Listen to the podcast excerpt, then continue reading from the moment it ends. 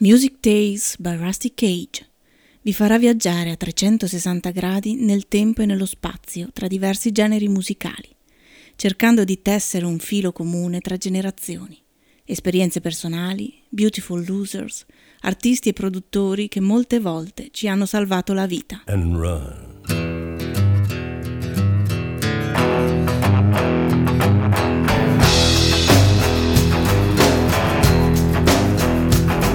When the forest burns along the road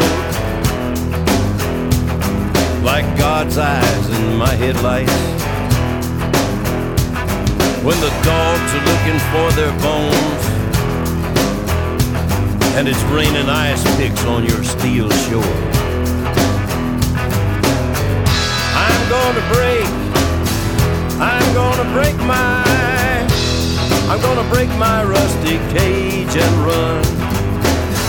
I'm gonna break, I'm gonna break my, gonna break my rusty cage and run. I'm gonna break, I'm gonna break my, gonna break my rusty cage and run. I'm gonna break, I'm gonna break my, gonna break my rusty cage.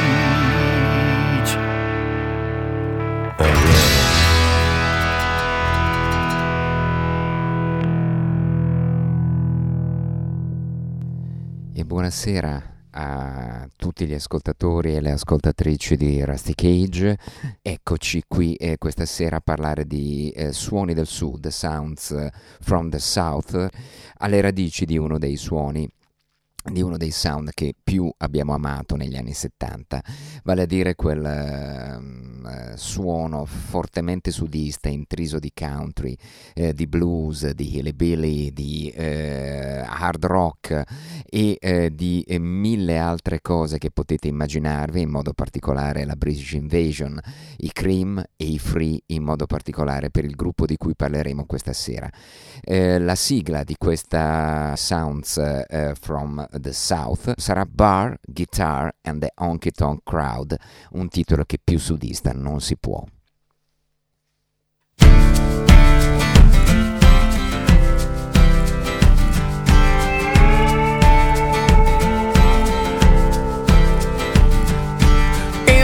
Floating on the southbound breeze Somewhere between heaven and the tall pine trees Hard land, I'm missing you Guitar playing through the night, it felt pretty good, I'm feeling alright. Good as warm for the price of two. It's been a long time gone since the truth's been told,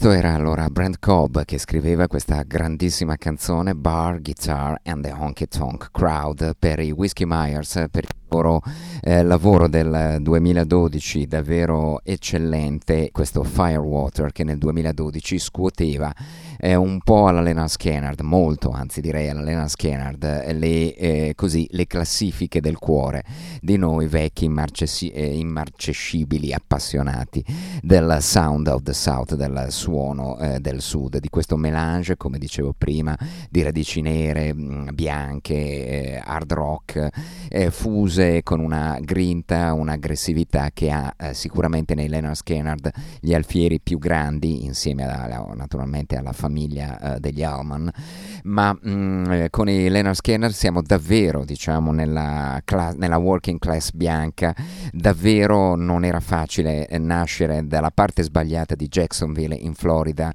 negli anni 50, avere 17 o 18 anni a, a fine anni 60, portare capelli lunghi ed essere perseguitati costantemente ogni giorno dal loro professore di ginnastica che li prendeva in giro già per le prime pancette da eh, eccessi alcolici di birra e di whisky che i ragazzi si facevano.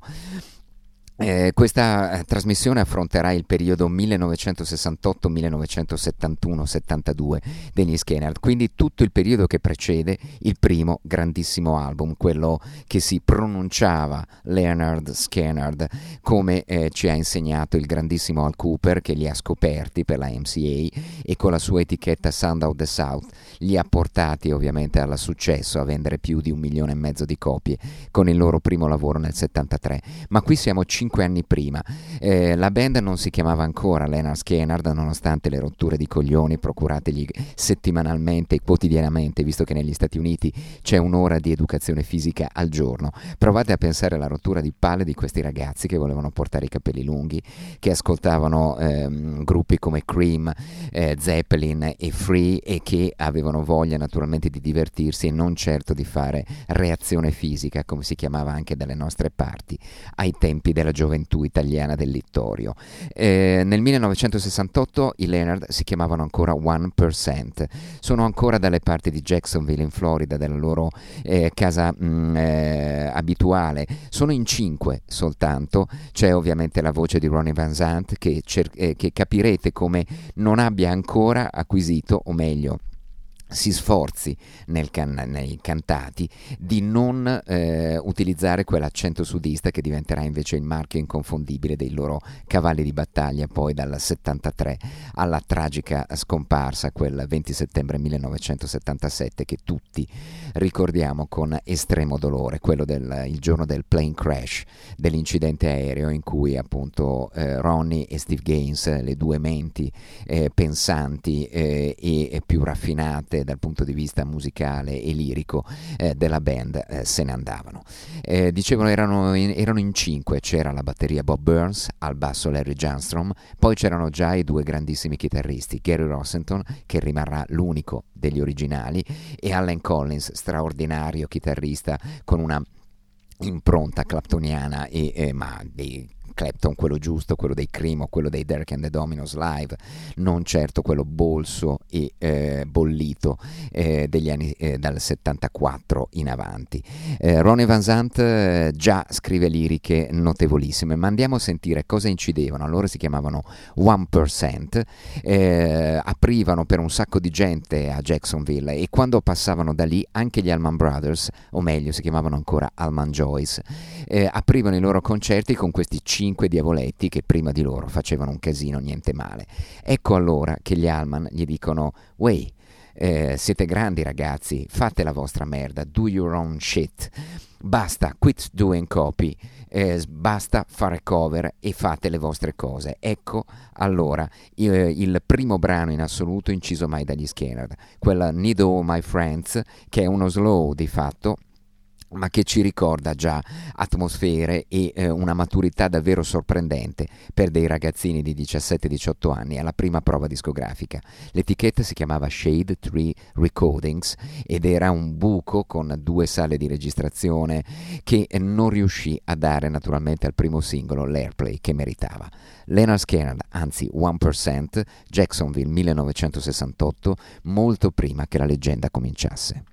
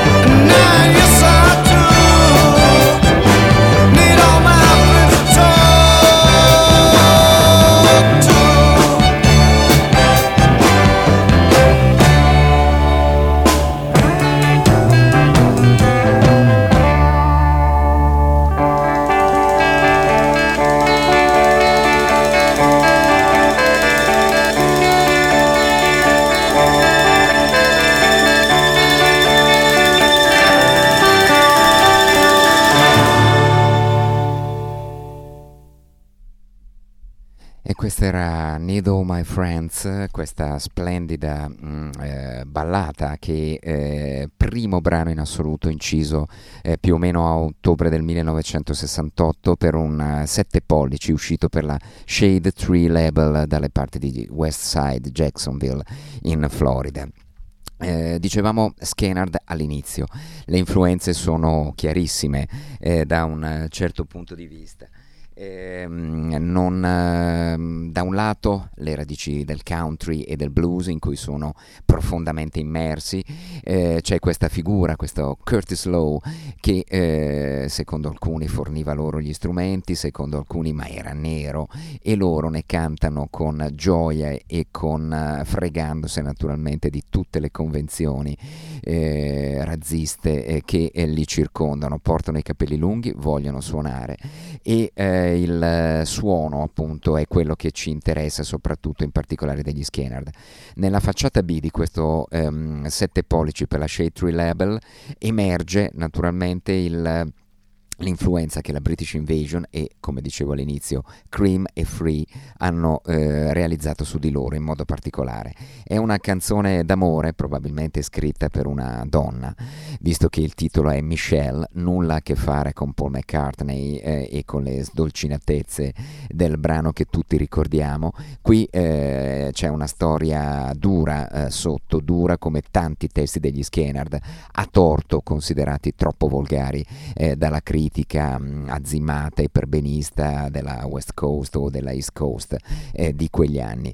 Nel 1968 loro incidevano questo retro del primo loro lavoro che si chiamava Michelle, sono tre minuti in puro stile Cream eh, con una chitarra claptoniana e, di, e, e, claptonata di Allen Collins solista che lascia già eh, il, la sua impronta e comincia già a graffiare. Michelle già ancora 1% all'epoca, poi Leonard Skinner e questa è mm, eh, 1968 ottobre.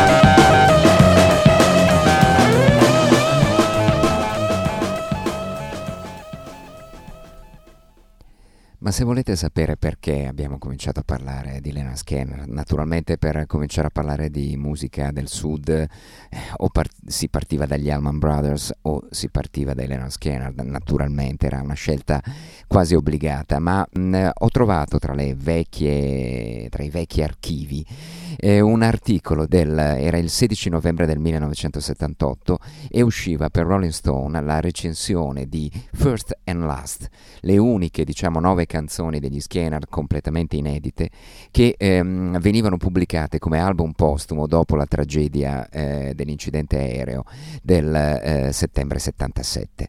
Ehm, la recensione di Dave Marsh è davvero illuminante. Ci dice che queste prime canzoni registrate tra il 70 e il 72 che andremo a sentire nella seconda parte della trasmissione perché è incisa ai Muscle Shoals nel 1971 con Jimmy Johnson alla produzione e gli Swampers, quegli straordinari musicisti a trasmettere il loro carisma e il loro calore ai giovanissimi Skennard che stavano per incidere la loro prima prova eh, su eh, lunga durata che non vedrà poi mai la luce fino proprio al novembre del 78 ma quello che mi interessava era sottolinearvi eh, la forza delle parole di Dave Marsh che dice attenzione ragazzi questo eh, benché sia stato registrato ben prima del primo lavoro dei, ehm, degli Skennard del 73 e siano pezzi incisi tra il 70 e il 72 eh, non sono una reliquia solo per i fans degli Skennard, è uno degli album migliori che la band abbia mai fatto e che sta tranquillamente al pari eh, delle loro cose migliori. Eh, un trionfale e allo stesso tempo ironico capitolo finale perché ci dà la misura eh, quan- eh, della tragedia della, ahimè, dello scioglimento obbligato del gruppo dopo le morti di Ronnie Van Zant e di Steve Gaines. Eh, se sono chiare in queste canzoni le radici mh, inglesi della British Invasion, soprattutto Cream e Free, eh, pensiamo a Wino o a On the Hunt, per esempio, ed è sempre tratto dal loro terzo lavoro.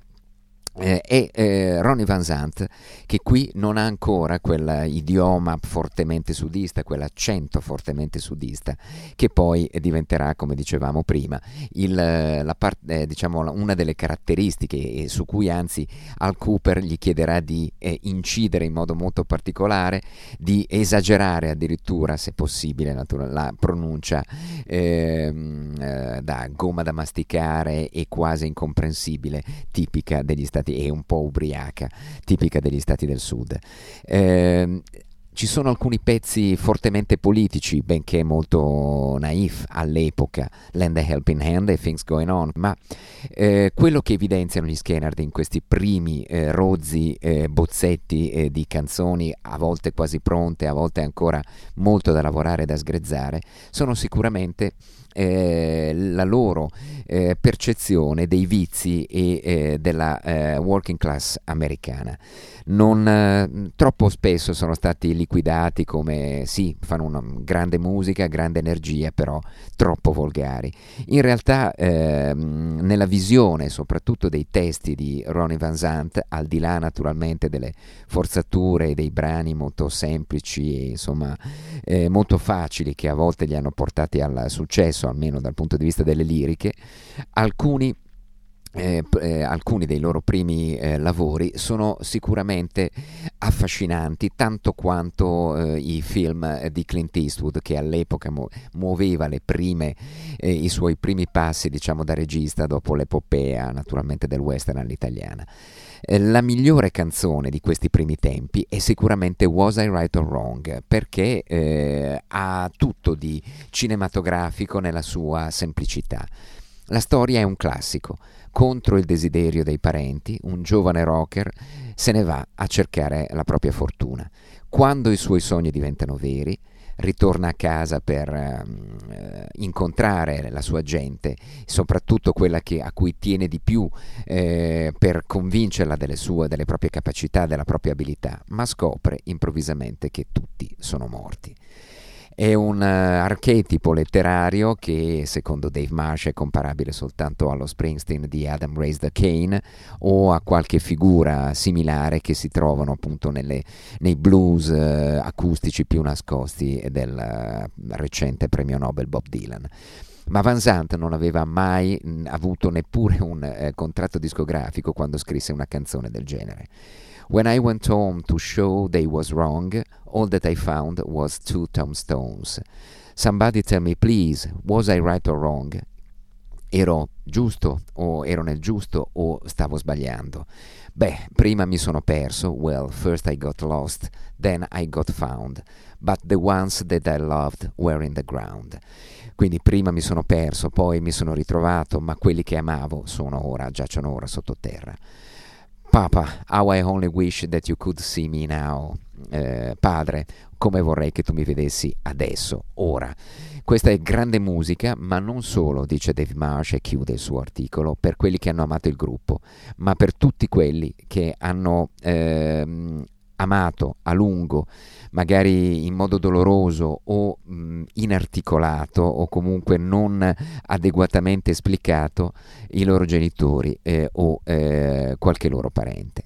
Was I Right or Wrong? È, è, davvero un brano incredibile che non, comp- che non, è mai comparso sui dischi ufficiali della grande epoca eh, degli Skennard e che solo nel 78 riuscivamo a ritrovare grazie al lavoro di produzione anche di Jimmy Johnson che aveva sistemato il brano. Was I Right or Wrong? Ronnie Van Zant e Leonard Skinner.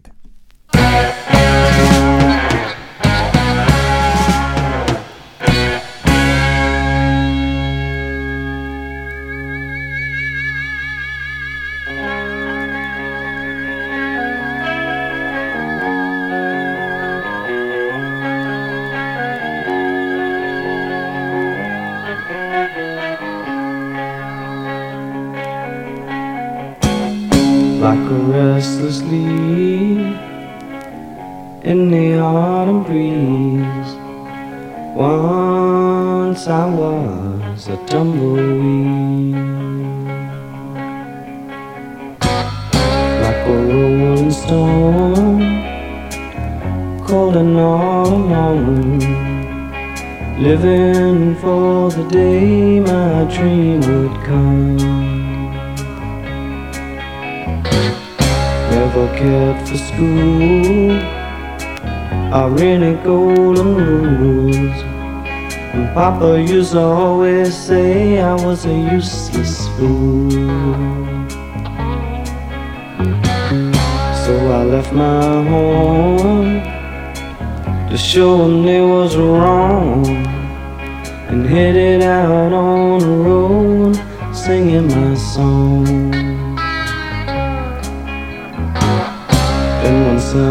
Day, the man he looked my way, and everything that I dreamed of it was real. Money, girls, and cars, and big long cigars. And I caught the first plane home so Papa was here.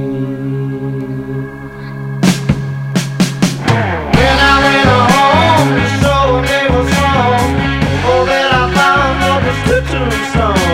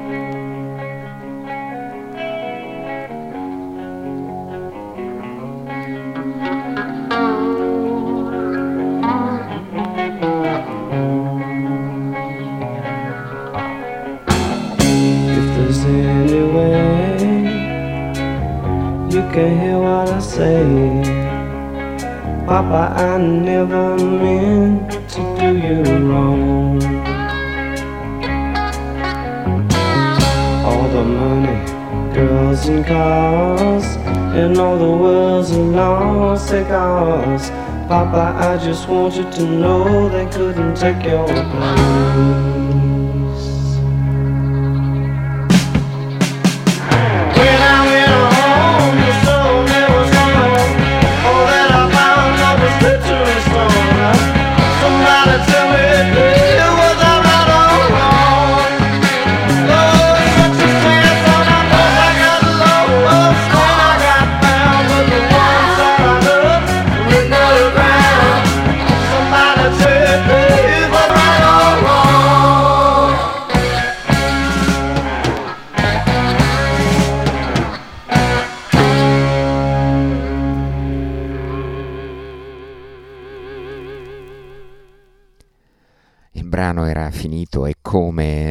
Eh, Jimmy Johnson ha aggiunto solo i cori femminili per renderlo un pochino più eh, groovy, ma la grandezza degli Skinner 1971, ancora due anni prima dell'esordio per la MCA sul Sound of the South eh, di Al Cooper, davvero lascia sbalorditi. Eh, torniamo un attimo indietro, però 1968 abbiamo detto primo 45 giri per la Shade Tree Label, poi mm, ne abbiamo un secondo con ehm, If I'm Wrong e No One Can Take Your Place eh, nel 1970 a ottobre eh, gli Skinner si spostano dopo purtroppo l'esito infelice anche dal punto di vista commerciale del secondo singolo. Pensate che avevano già in canna Freebird perché Freebird l'avevano già registrata per gli Shade Tree Recordings e uno dei due proprietari ma era perplesso di fronte alla mh, bellezza del brano che era già di 6-7 minuti. Naturalmente dovevano fare dei singoli loro e quindi hanno accorciato tutti i pezzi, Freebird era incomprimibile e la band aveva deciso di non inciderla e di non sprecarla in quella sede. Nel 1970, ad ottobre, vi dicevo, se ne vanno a Sheffield, Alabama, al Queen Ivy Recording Studios e eh, senza produzione, ci sono solo loro, si mettono a incidere delle cose per niente male. Ascoltiamoci per esempio questa Hide Your Face, ehm, ottobre 1970, stringato già Southern Rock di pura marca Skennard, tre anni prima che la leggenda cominciasse. Eh, Hide Your Face, Leonard Skennard, ottobre 1970, i cosiddetti Queen V Records, Queen V Tapes.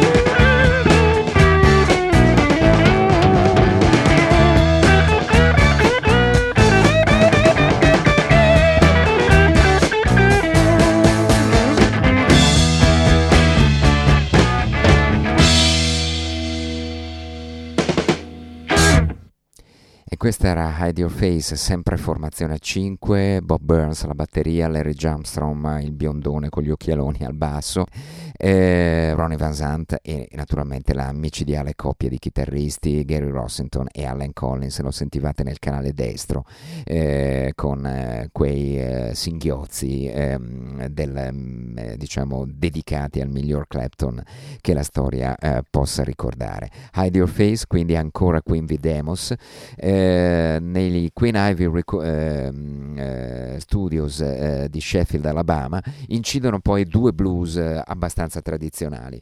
Uno dal titolo molto eh, evocativo, Bad Boys Blues, che naturalmente si adatta perfettamente al carattere rissoso e poco affidabile eh, dei giovani e eh, tempestosi Skennard. Un altro invece che è un blues medley che ci fa capire come oltre al country e al rock eh, potente, hard rock blues che arrivava dal, eh, dalla madre Albione, ehm, c'era eh, invece anche tanto BB King, tanto Jane Feather, tanto Joe Staub e, e, tanta musica tradizionale. Questo blues medley dura 10 minuti, ce ne ascolteremo naturalmente solo una parte. È mm, abbastanza tradizionale, li vede ancora incerti, ancora indecisi, perché il blues non sarà quasi mai così puro e, ehm, eh, e crudo il loro eh, campo di battaglia. Leonard Skinner, Blues Medley, Queen Demos, ottobre 1970, Sheffield, Alabama.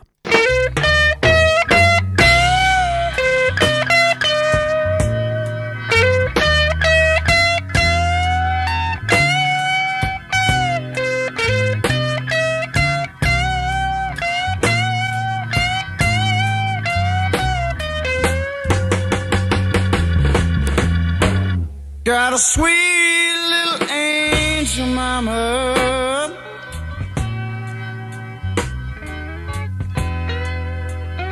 Lord, and I love her way she spreads her wings.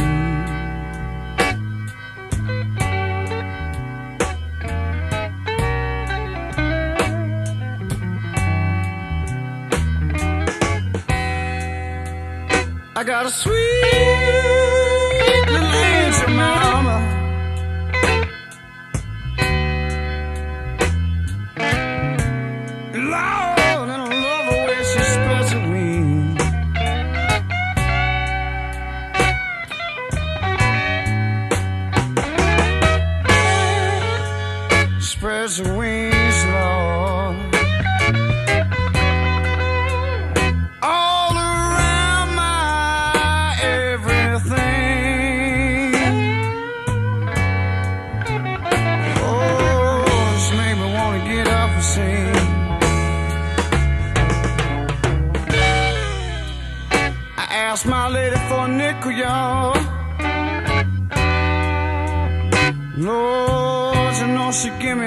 dollar bill.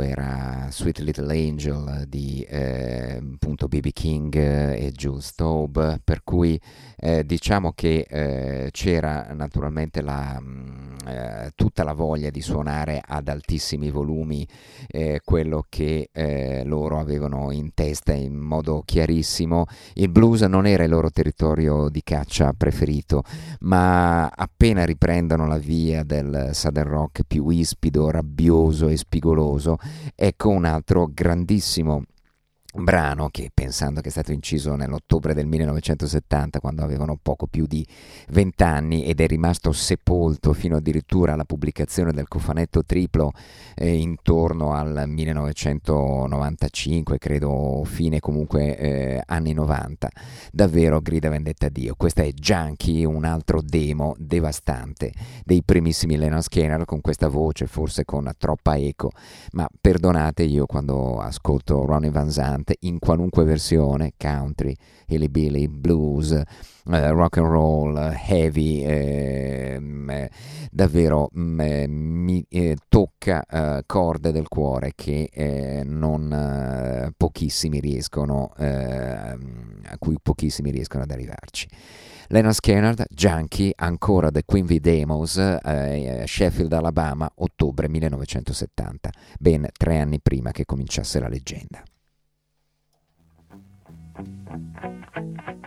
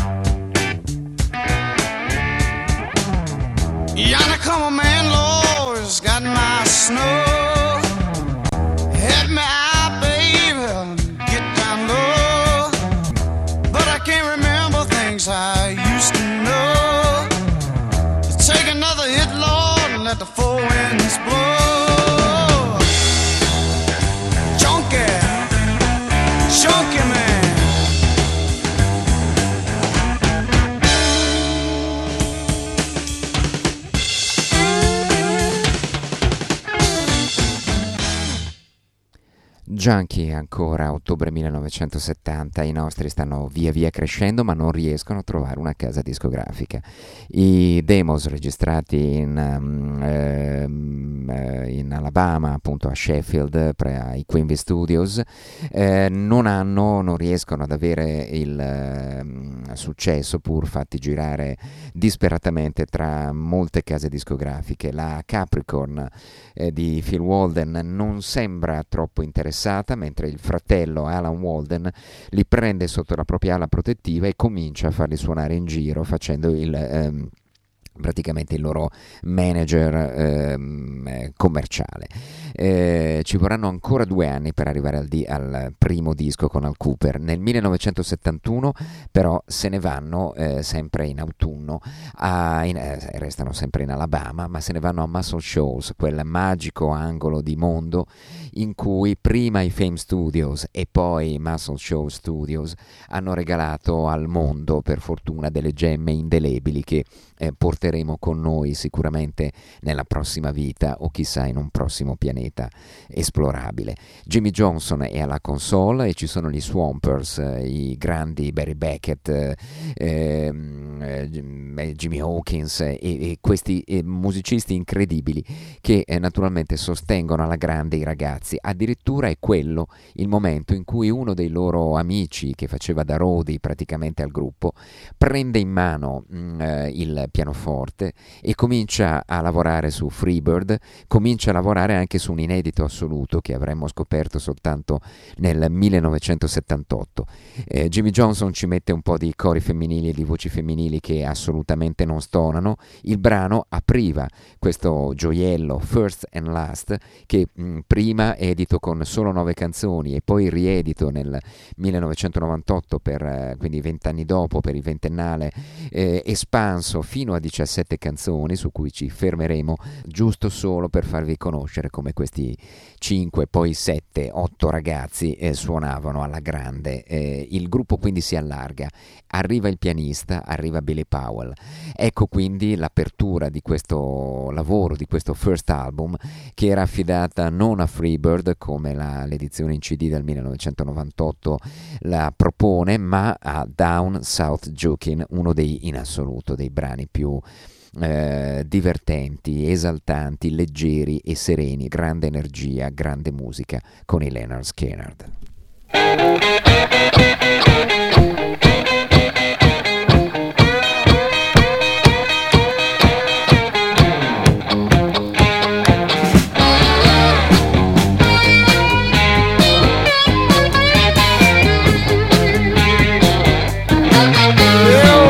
Joe told me, said